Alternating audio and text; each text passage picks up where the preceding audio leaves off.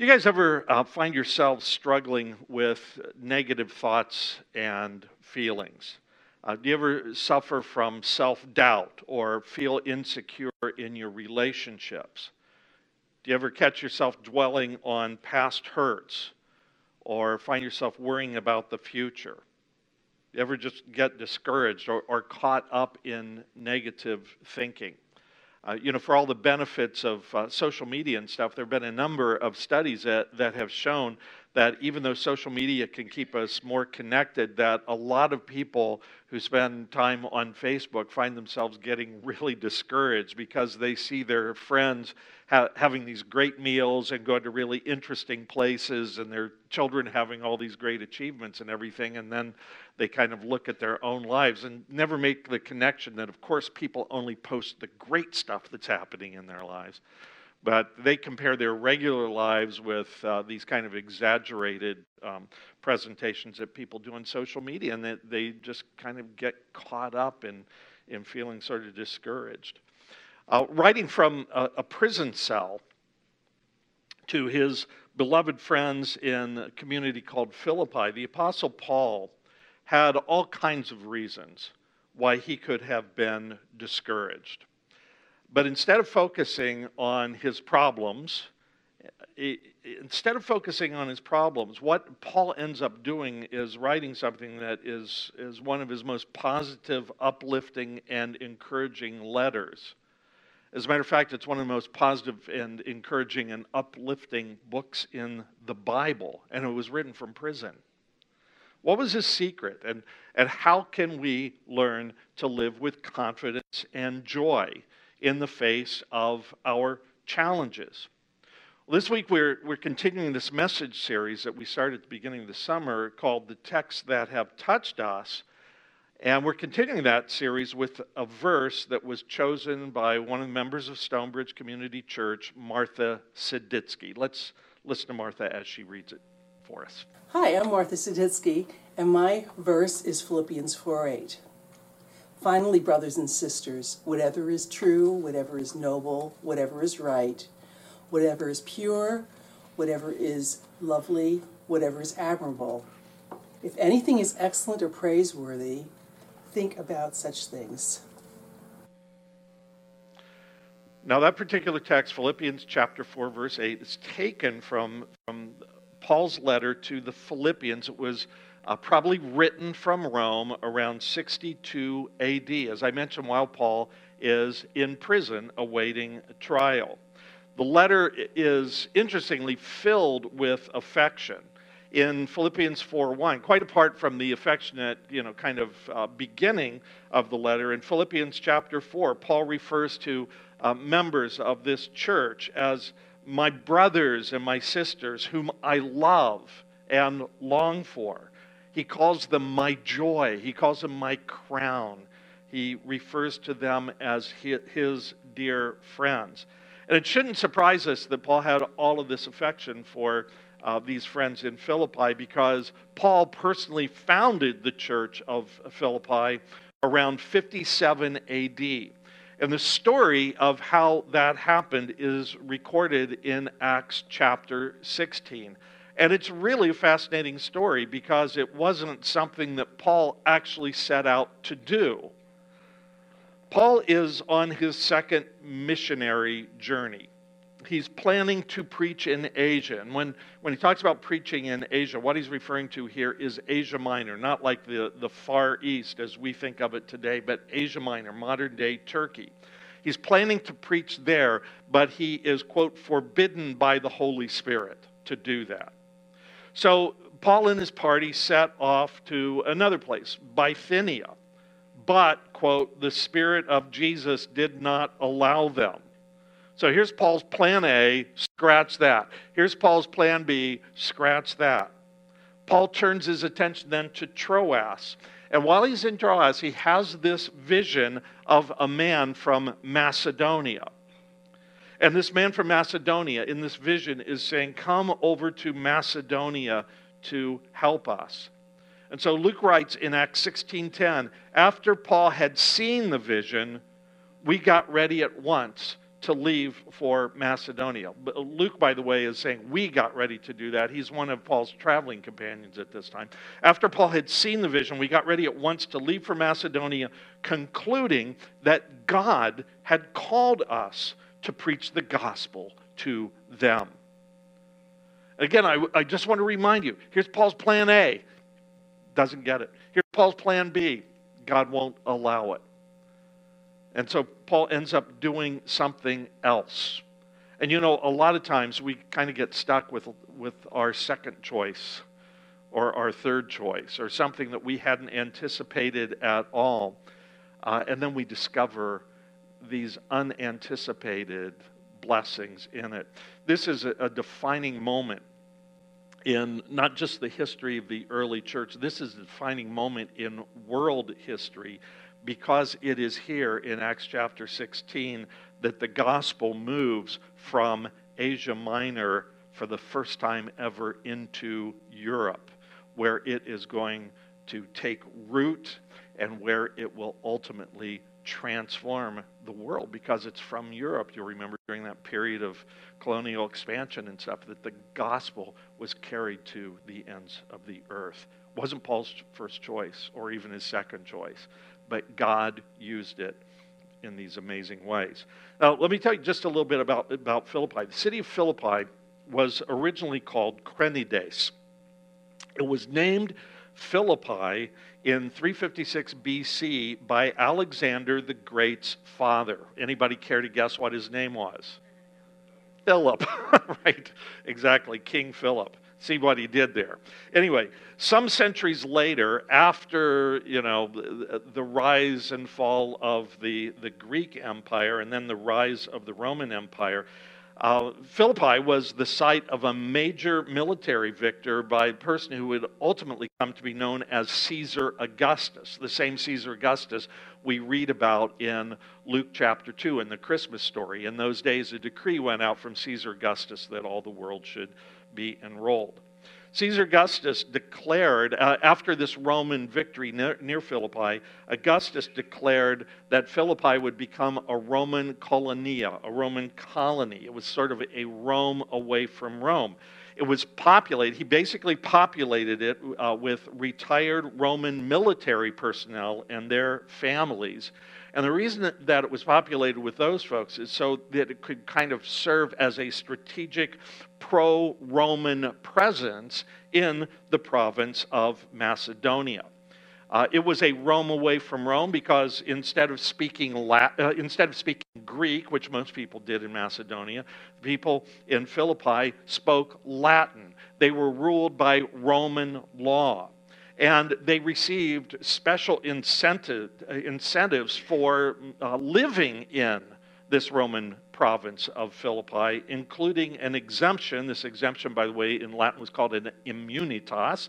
Uh, they received an, an exemption from having to pay taxes. Sounds like a deal, right?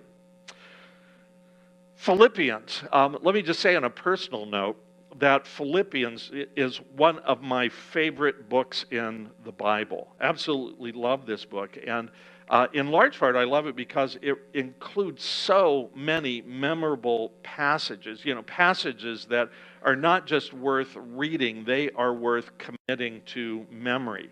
Uh, these include a beautiful hymn to Christ in uh, Philippians chapter 2, verses 5 through 11 uh, where Paul says, Listen, folks, have this same mind among yourselves. There, there was some, uh, as we will see, there's a little conflict going on in the church of Philippi, this church that Paul had founded, that he has this incredible affection for. Uh, and there's a little bit of conflict going on inside. And so Paul is saying, Have this same mind among yourselves that was in Christ Jesus who, though he was equal to God, didn't count equality with God a thing to be grasped, but he emptied himself and he took on the form of a servant or a slave. That passage is in Philippians. There's an extraordinary uh, kind of autobiographical sketch that the Apostle Paul uh, paints of himself in uh, Philippians chapter 3, verses 4 through 11. Uh, it is in Philippians that the Apostle Paul says, I can do all things uh, through Christ who strengthens me. And there are so many more of these things. So, one of the things I would really encourage you to do is take the time this weekend, take the time today, and just read this whole short, it's very short book. It's only, you know, four chapters long, but it's really inspiring. And I'd encourage you not only to read it, but to commit uh, a lot of it to memory as, as you're able. Now, you wouldn't necessarily think that, that Philippians would be that inspiring of a book, this, that unlifting of, of a book, uplifting of a book, because as I said, Paul writes it while he's in prison. If most of us were in prison, I can imagine the kind of junk that we would write. You know, this, you know, food's horrible, you know, it's cold and, and damp and all this kind of stuff. Paul is like encouraging people. He's looking at the, you know, at the, at the positives. He's taking advantage of actually having time to sit down and think, to communicate with his friends, and so on. Uh, yeah, and not only that, you, you wouldn't think it would be that, that uplifting of a letter because the people to whom his, he's writing are facing all kinds of challenges rather than being taken down by that, you know, Paul has time to sit in the presence of God and reflect, have a godly perspective on. Uh, on what's going on in this church. And the challenges, by the way, really interesting because not only were there challenges from the outside, the church was being persecuted uh, by folks outside of the church, but as I mentioned, there's problems within the church as well. And one of those challenges involved a conflict between two people. Uh, these two people, two women, uh, whom Paul actually he calls them out by name. And by the way, think about this for a second. How would you like to be written about in the Bible as one of the people that Paul had to call out and just like going to be remembered for the you know rest of time? But Paul actually calls them out by name in Philippians 4 uh, verses 2 and 3. He says, "I plead, I, I plead with Euodia." And I plead with Syntyche be of the same mind in the Lord. He doesn't just stop there, you know, pleading with each one of them as individuals, but he actually, you know, calls on uh, another person within the church to, to kind of bring uh, what they have to bear to, to, to help uh, bring reconciliation about. Yes, and I ask you, my true companion, help these women. Why does he say help these women? They, they've contended at my side in the cause of the gospel, along with Clement and the rest of my co workers whose names are, are in the book of life. These, these are people who who had um, sacrificed and who fought the good fight alongside Paul and Clement and others to bring the gospel to Philippi. And, and instead of, you know, kind of fighting the good fight, now they're fighting each other. We, we don't know what the cause of this particular quarrel was. We can surmise what it wasn't. Uh, one of the things that, that we can assume it wasn't, it, it most probably wasn't uh, over some moral issue in either one's life, because if it had been, Paul would have just said, you know, don't live that way. And it probably was not about some theological effort, uh, error, because when Paul saw a theological error, he would confront it, and he, you know, call people out. Uh, he would have said something about it it seems then, if it wasn't a moral thing, if it wasn't a theological uh, error, it seems that their falling out was just personal. You know how some people just don't get along? Or somebody says something and the other person takes it the wrong way or, or whatever, and it just kind of, you know, spirals out of control. It, it, it seems it was just one of those deals. But that doesn't mean that it wasn't important was obviously important enough, it mattered enough that Paul felt like he had to take time in this letter that he was writing to address it. And he probably felt that he needed to address it because it was undermining the peace and the unity and the ministry and the mission of the church. You know, sometimes we think that when we have a conflict with, you know, with somebody, that it just involves us. Man, there are ripple effects. Because, you know, people can start taking sides, and, and you know, what was just once a, a disagreement between a couple of people can suddenly transform itself into a church split. And Paul just wanted to address this and, and put it to bed before it got out of hand. You know, I, I want you to think about this. Would you agree that, that interpersonal conflict can, can be a pretty common cause of a lot of negative thoughts and feelings? And, and interestingly enough, negative thoughts and feelings can also fuel and contribute to our interpersonal conflicts.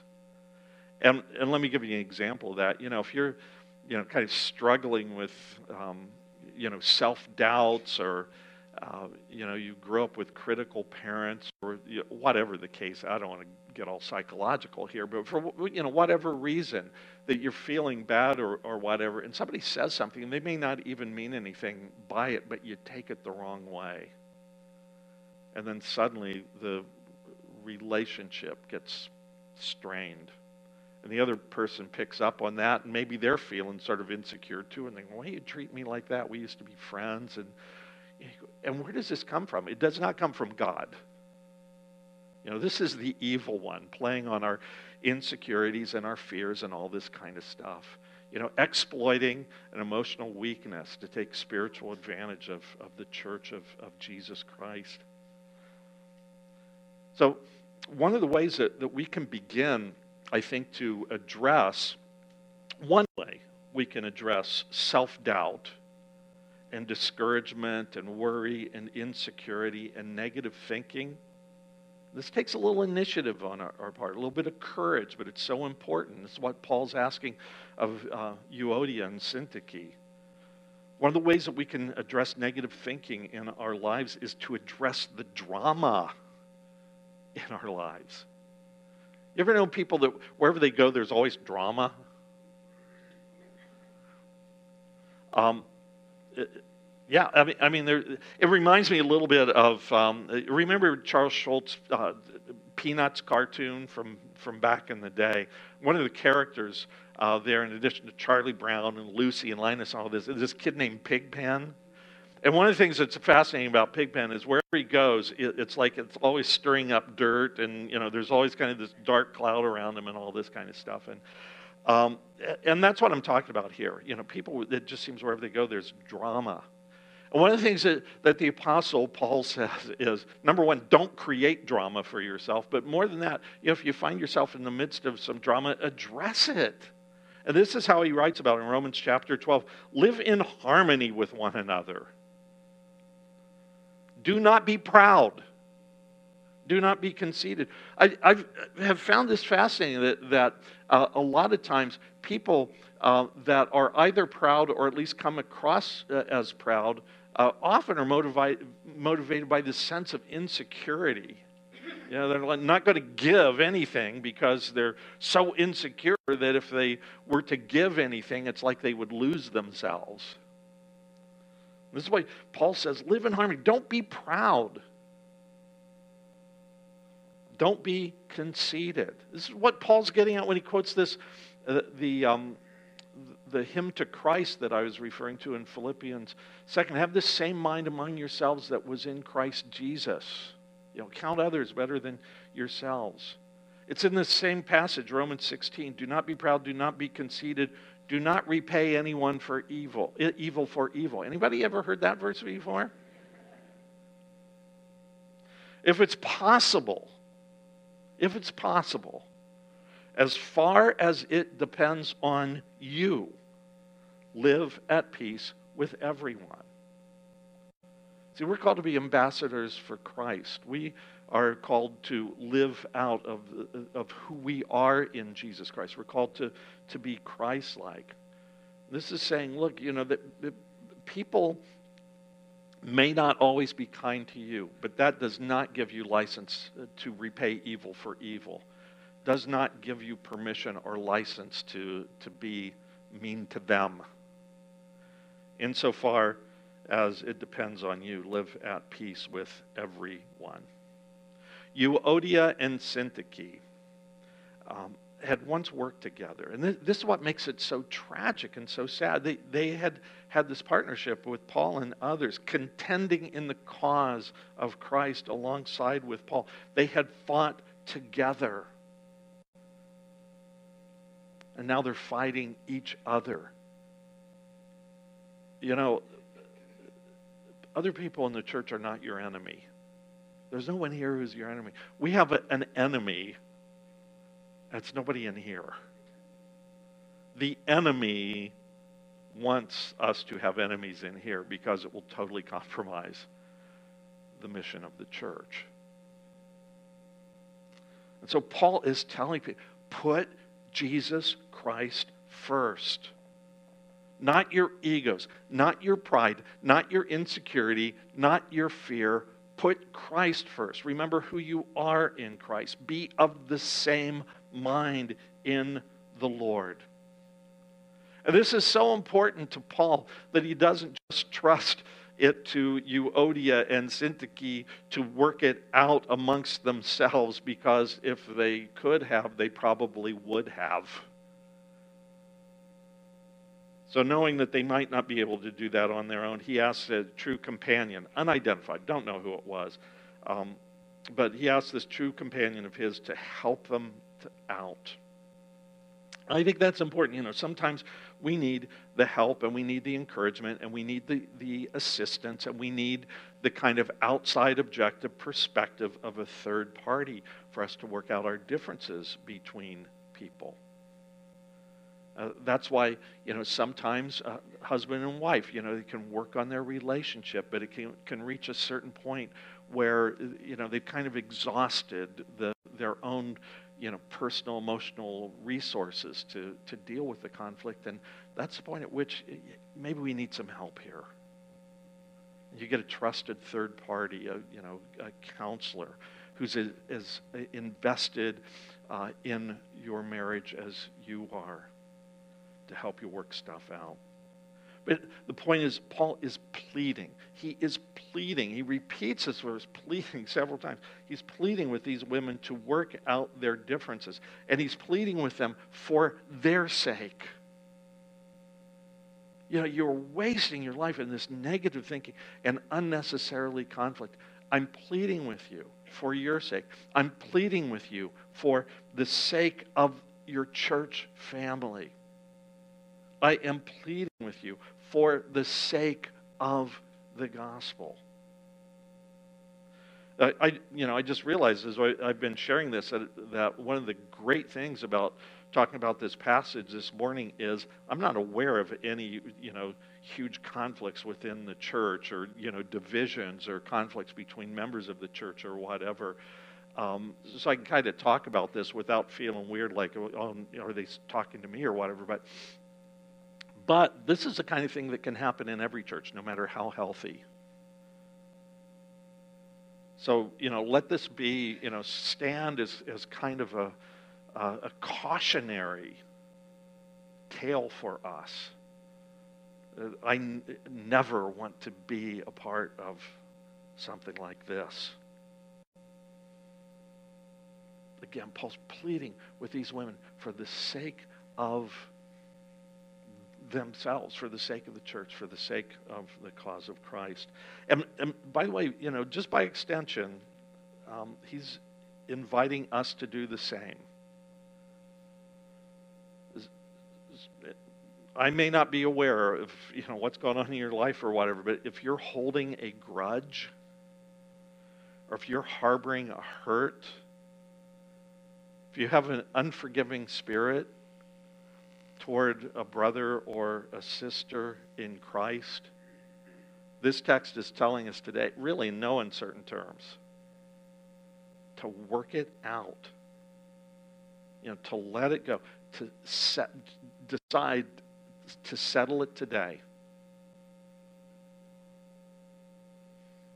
It's fascinating what Paul says next, or right immediately after, you know, telling uh, Euodia and Syntyche to, to have the same mind in Jesus Christ and then to ask for some help to, you know, assist them in, in kind of settling their differences. Immediately, Paul says, rejoice in the Lord. Rejoice in the Lord always. And he, he underlines, he says, again, I will say it again, rejoice. Now, why is he talking about joy immediately after talking about conflict? I think it's because there is no room for joy in an unforgiving heart. You know, that's the thing about unforgiveness. It will completely fill the vacuum of your heart. There is no room for joy there. And so Paul says, he gives us practical advice here. Instead, Paul says, let your gentleness, that word gentleness, uh, is a really interesting word because it means reasonableness. Instead of being emotional, let your gentleness, your reasonableness, your charitable attitude. And isn't it interesting in you know Paul's way of thinking that the most reasonable thing to do is to be charitable towards other people, to cut other people some slack. You know, if you want to mess up your marriage, don't cut your spouse any slack. You want to mess up your relationship with your, your kids, don't cut them any slack. Paul says instead, no, let your gentleness, your reasonableness, this your charitable attitude be known to all. You know, we're saved by grace through faith. And we, we receive God's grace. Um, and the idea is it would so trans, God's grace would so transform us that we'd extend grace to other people. That's how the world gets better. Let your gentleness be known to all. The Lord is near. When Paul says here that the Lord is near, there, there, are two meanings of, at least two meanings of the word near. One means kind of close by, and the other means happening soon. And Paul is using uh, this word near that's translated near here. It means that the Lord could return at any moment. And in saying that, he's saying, look, we do not have time to waste on broken relationships and drama and conflict. Don't waste your precious time caught up in unnecessary drama. Now, in addition to dealing with the drama in our lives, Philippians 4, in, in, Philippians 4, Paul goes on to show us a second way to kind of minimize the negative thinking.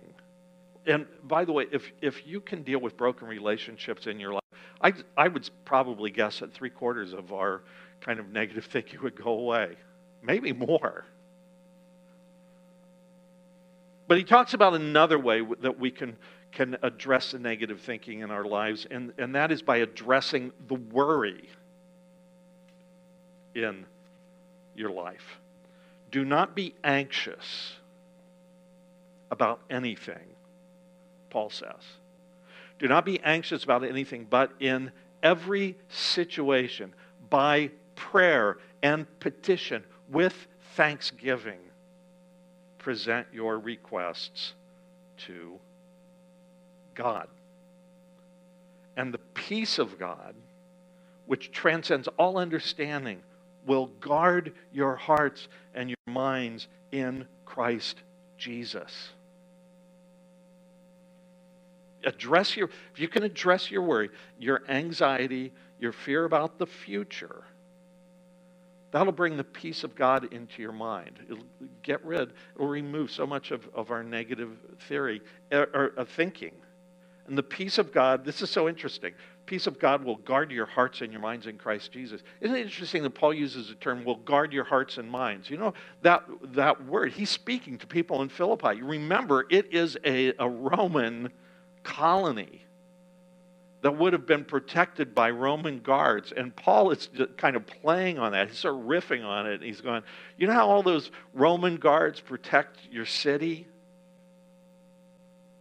When you're able to address the worry in your life, the peace of God enters your life and protects your heart and your mind in exactly the same way. Isn't that a great picture?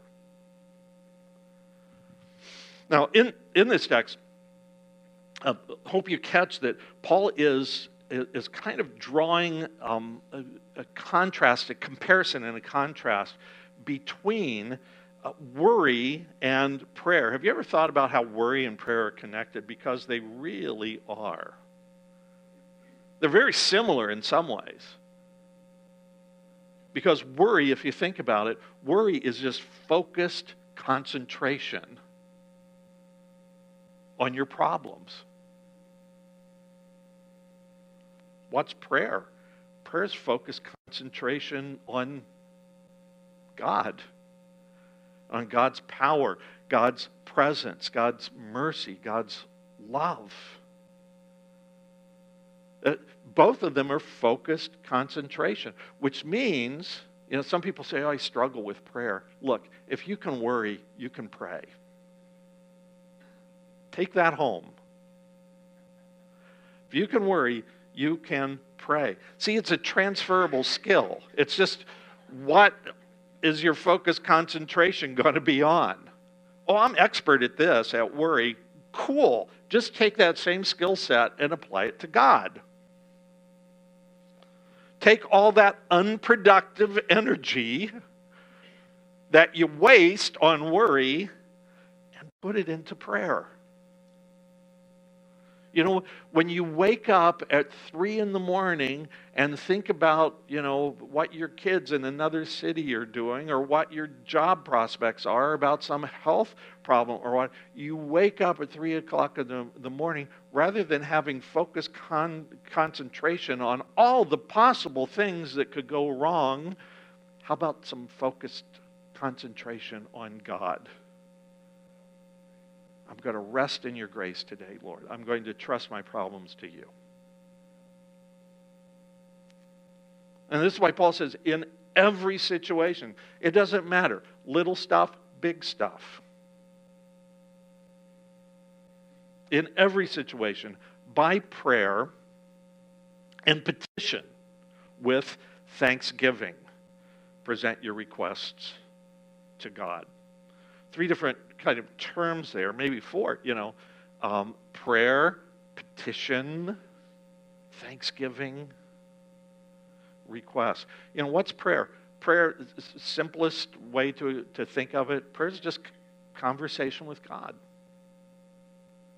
It's conversation with God.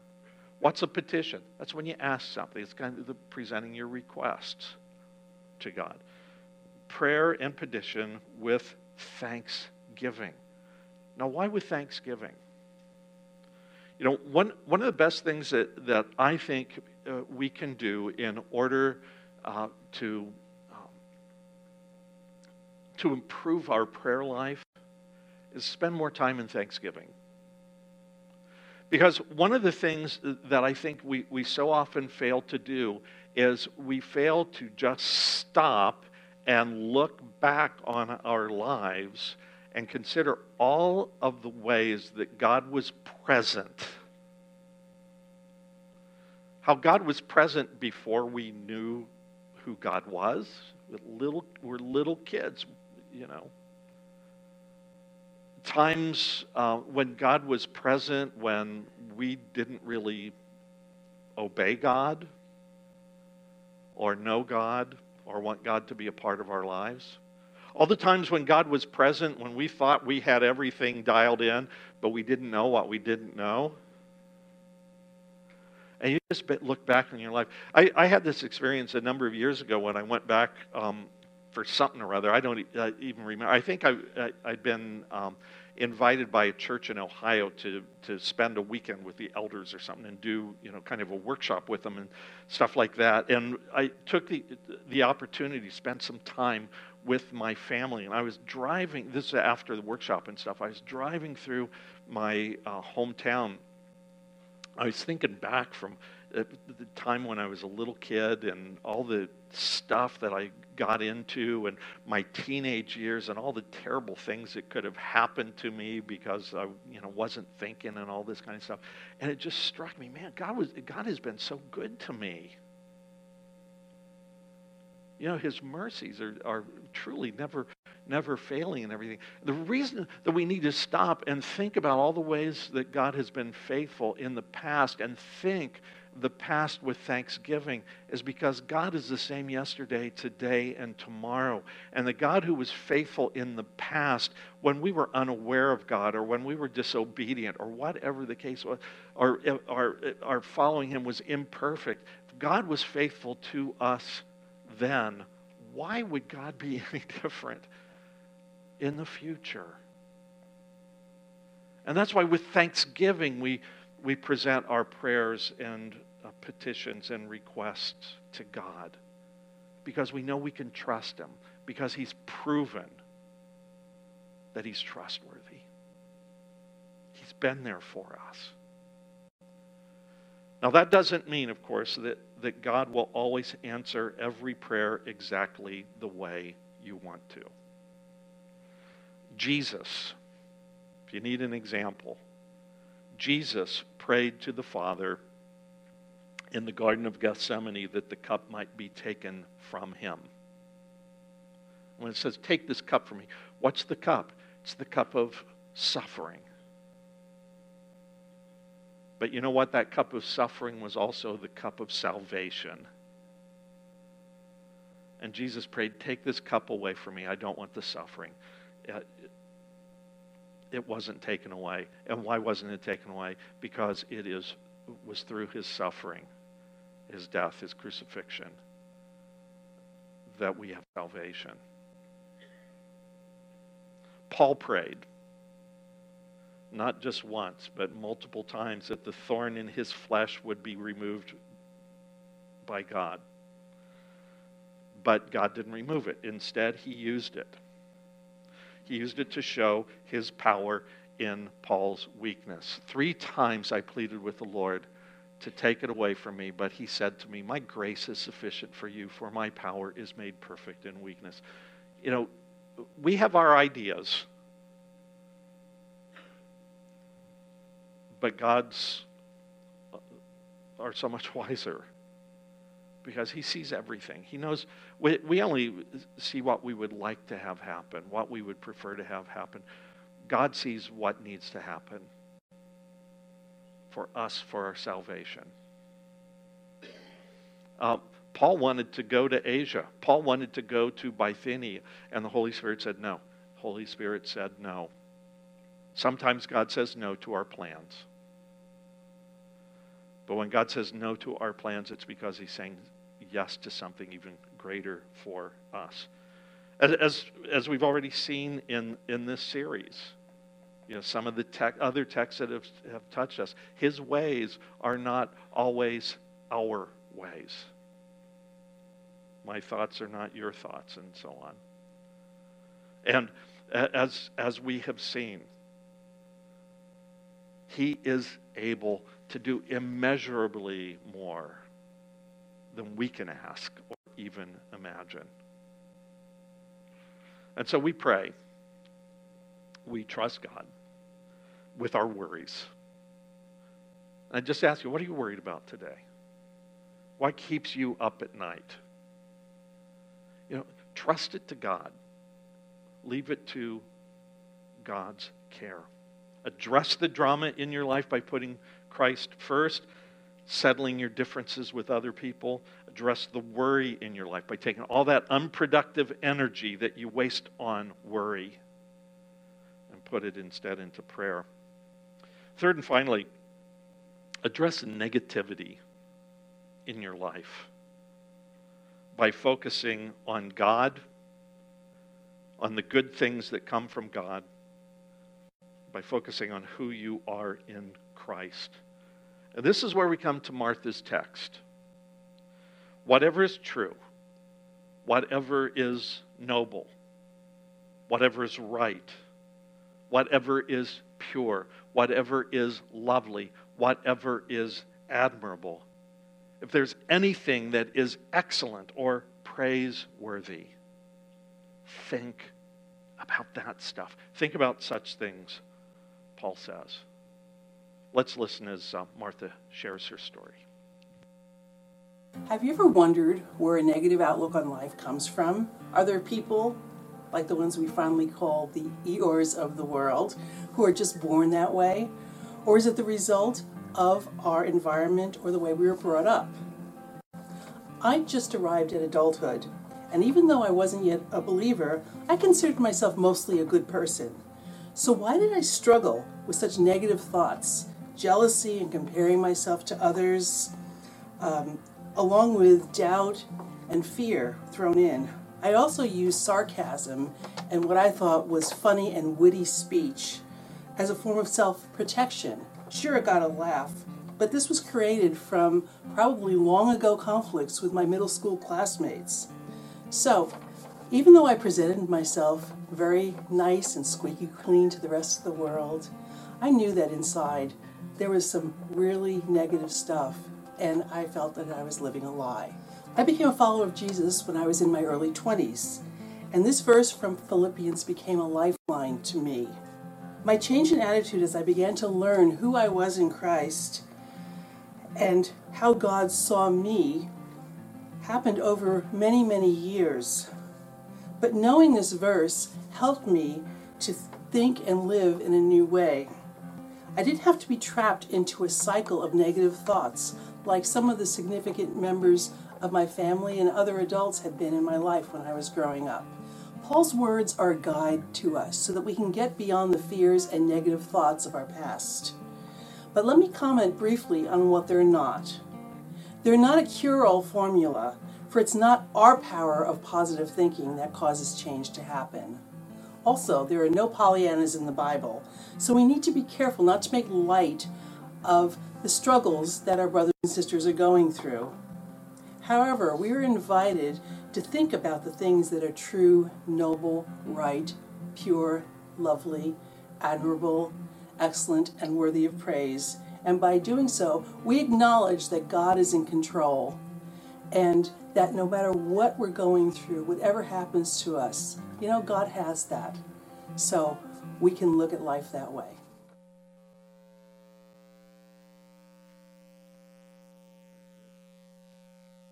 Um, I really appreciated what what Martha had to say there, um, and I do wonder, uh, you know, how m- much experiences from the past affect, no matter how old we are, affects you know, how we think of ourselves and, and other people and stuff, even even today. Um, you know, as I as I thought about this uh, this chapter, Philippians four. Um, it made me realize something that I, I really want to share with you today. And it's this that there is a person in your life with whom you carry on an almost nonstop conversation every single day. And that person has more influence on you than any other person on planet Earth. And if that person is negative, if they are cynical, if they are defeatist or bitter or jealous or angry or fearful or unforgiving, they will take you down. But if they are focused on God, and if they will remind you every day of who you are in Jesus Christ, you will be blessed. Now, who is that person? That person is you. You're carrying a nonstop conversation on with yourself every single day. And what you hear from yourself is going to have a greater impact on you than uh, what any other human being on the planet can have. Paul is, is clearly concerned with the kinds of conversations that Christians carry on with themselves in the secret sanctuary of our hearts. And this is, is why he says to, to these people whom he loves and whom he, he's gone through life with, it's why he says to them, brothers and sisters, whatever's true, whatever is true. And there is such a thing as truth. And truth is truth. And we can know the truth, and the truth can set us free. Whatever is true, whatever is noble, whatever is right, and there is a right. Whatever is pure, whatever is lovely, whatever is admirable, if anything is excellent or praiseworthy, think about that. Don't get caught up in the negativity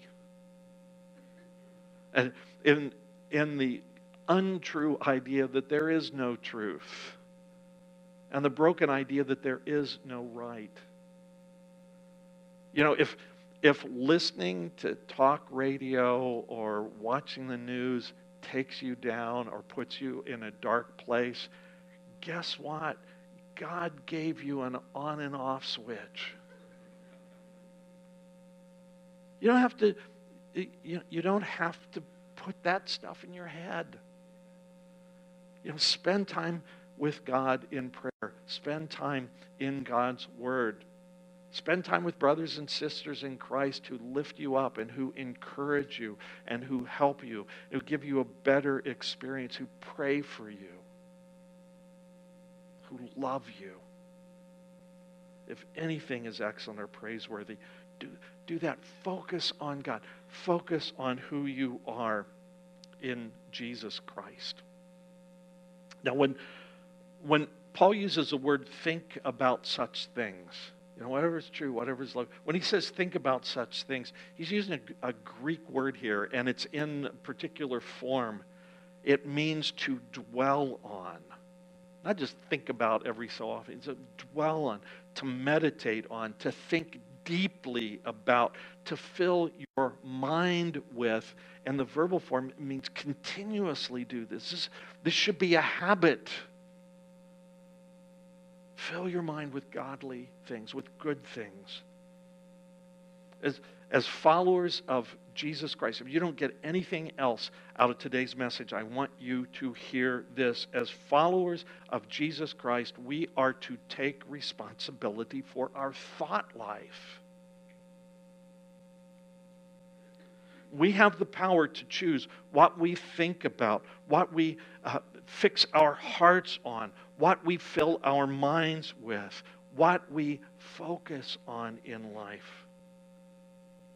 And Paul is challenging each and every one of us choose wisely. And here's why because the thoughts that you dwell on today create the future you'll dwell in tomorrow. That's how important it is the person you are today is a direct result of the thoughts that you had earlier about life's possibilities, about who God is, about who you are. So Paul says, urges us, like he urges Euodia and Syntyche to work out their relationships by setting their minds on Christ Jesus. He's urging us whatever's true, whatever is noble, whatever is right, whatever is pure, whatever is lovely, whatever is admirable, if there is anything that's excellent or praiseworthy, think on such things because the thoughts that we dwell on today create the future we'll dwell in tomorrow.